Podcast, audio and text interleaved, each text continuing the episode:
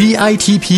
สร้างมูลค่าเพิ่มสู่โลกการค้า พอดแคสต์ที่จะช่วยเพิ่มมูลค่าสินค้าของคุณในตลาดโลก จัดโดยสำนักส่งเสริมนวัตกรรม และสร้างมูลค่าเพิ่มเพื่อการค้า กรมส่งเสริมการค้าระหว่างประเทศกระทรวงพาณิชย์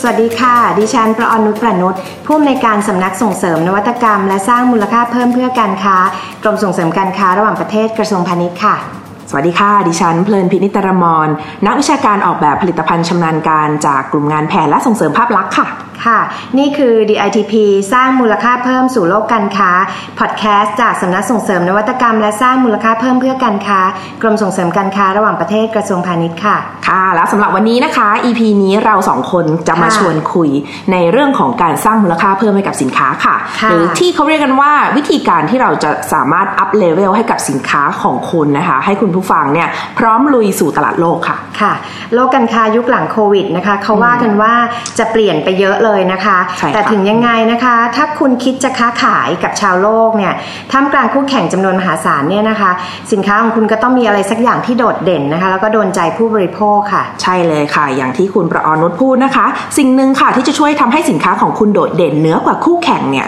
ก็คือนวัตกรรมนะคะ หรือว่าค่ะ innovation นั่นเองค่ะ นวัตกรรมเนี่ยจริง ๆ ก็เป็นเรื่องที่เรียกว่า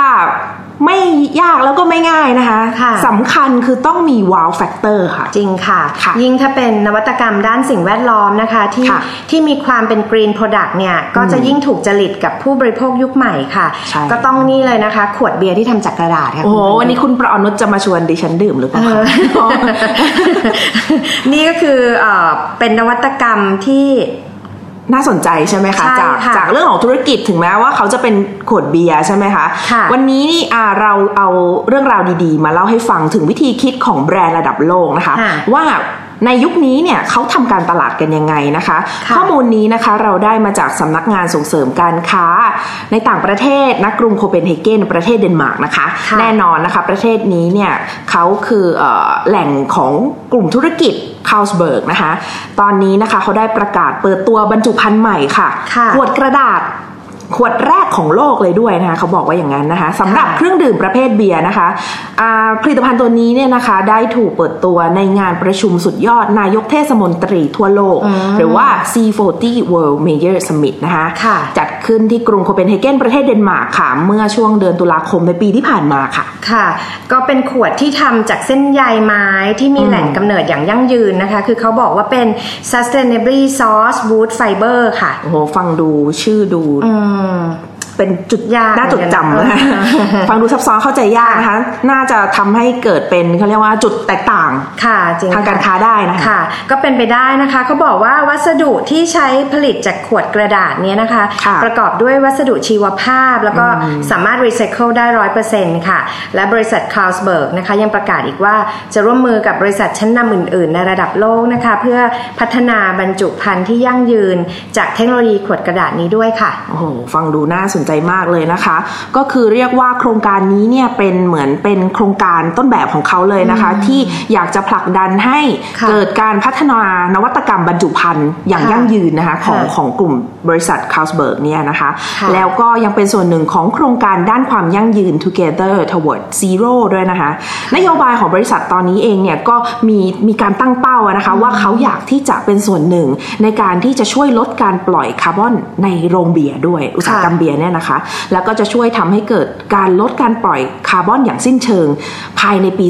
2573 อีกด้วยค่ะจริง ๆ แล้วก็อีกแค่10ปีเองนะคะ น่าสนใจมากเราคงได้ทันได้เห็เห็นนกันเนาะใช่ค่ะเออทีนี้เรากลับมาที่ขวดเบียร์กระดาษกันนะคะ เพราะมีข้อมูลเพิ่มเติมที่คา l สเบิร์กแจ้งไว้อีกว่า ขวดไฟเบอร์นี้นะคะ จะมีอยู่ 2 แบบค่ะอืมเออเขาทำนะคะจากเส้นใยไม้ที่มาจากแหล่งที่ยั่งยืนแล้วนำกลับมาใช้ใหม่ได้อย่างเต็มรูปแบบนะคะ สิ่งนี้คือสิ่งที่มันเหมือนกันนะคะ แต่สิ่งที่ต่างกันก็คือว่าสิ่งที่เคลือบภายในขวดเนี่ยเพื่อให้สามารถบรรจุเบียร์ได้เนี่ยเขามีแบบที่หนึ่งนะคะเขาใช้แผ่นฟิล์มโพลิเมอร์ PET รีไซเคิลนะคะ เป็นฟิล์มเคลือบค่ะนะคะ แต่แบบที่สองเนี่ยเขาจะเคลือบด้วยฟิล์ม PEF โพลิเมอร์ชีวภาพแท้ร้อยเปอร์เซ็นต์ค่ะ ก็คือว่าจริงๆแล้วเนี่ยค่ะขวดกระดาษทั้งสองแบบนี้เนี่ยนะคะ ถูกพัฒนาขึ้น เพื่อที่จะนำมาทดสอบเทคโนโลยีฟิล์มเคลือบภายในนั่นเองนะคะซึ่งตอนนี้อะทางคาร์ลสเบิร์กนะคะเขาก็กำลังหาวิธีผลิตขวด ที่จะทำให้ผลิตขึ้นจากวัสดุชีวภาพแท้ทั้งหมด 100%นะคะ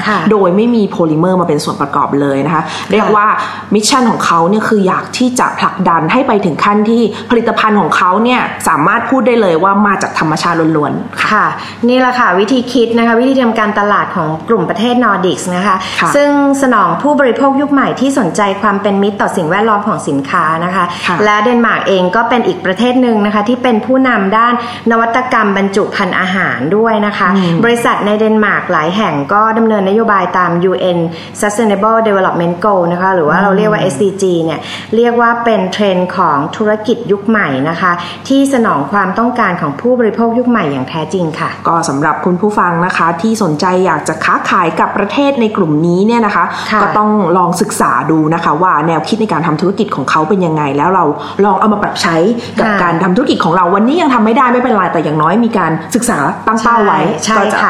สำเร็จได้ค่ะค่ะจริงๆนะคะในไทยเราก็ใช้ขวดแก้วแล้วนะคะ ก็จริง ๆ ก็นับว่าเป็นมิตรกับสิ่งแวดล้อมเหมือนกันใช่ไหมคะ เพราะว่ารีไซเคิลเหมือนกันเป็นพันพิษใช่ค่ะ ก็การเลือกใช้ขวดแก้วเนี่ยก็ฟังดูแล้วในความรู้สึกเนี่ยอาจจะรู้สึกว่าดูดีกว่าเราใช้พลาสติกเพราะว่าการพัฒนาบรรจุภัณฑ์กระดาษเนี่ยก็ถ้ายิ่งทำเป็นกระดาษได้ยิ่งดีเลย เพราะว่าแน่นอนนะคะ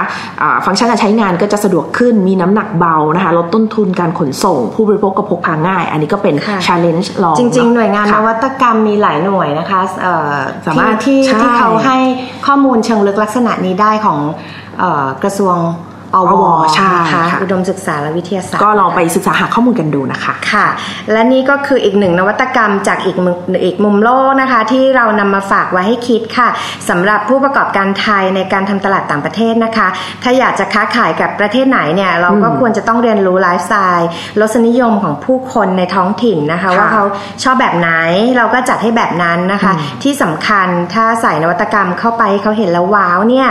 ก็ครองตลาดได้ไม่ยากเลยค่ะค่ะยังไงนะคะ ก็ฝากติดตาม EP ใหม่ๆ จาก DITP Podcast นะคะ ได้ทุกวันจันทร์ถึงวันศุกร์เลยค่ะ ค่ะ อย่าลืมกดติดตามหรือว่ากด subscribe กันด้วยนะคะ จะได้ไม่พลาด podcast ของเราค่ะ ข่าวสารดีๆ มีให้คุณทุกวันนะคะ ค่ะ ก็วันนี้ DITP สร้างมูลค่าเพิ่มสู่โลกการค้า วันนี้หมดเวลาแล้วค่ะ พบกันใหม่โอกาสหน้านะคะ สวัสดีค่ะ สวัสดีค่ะ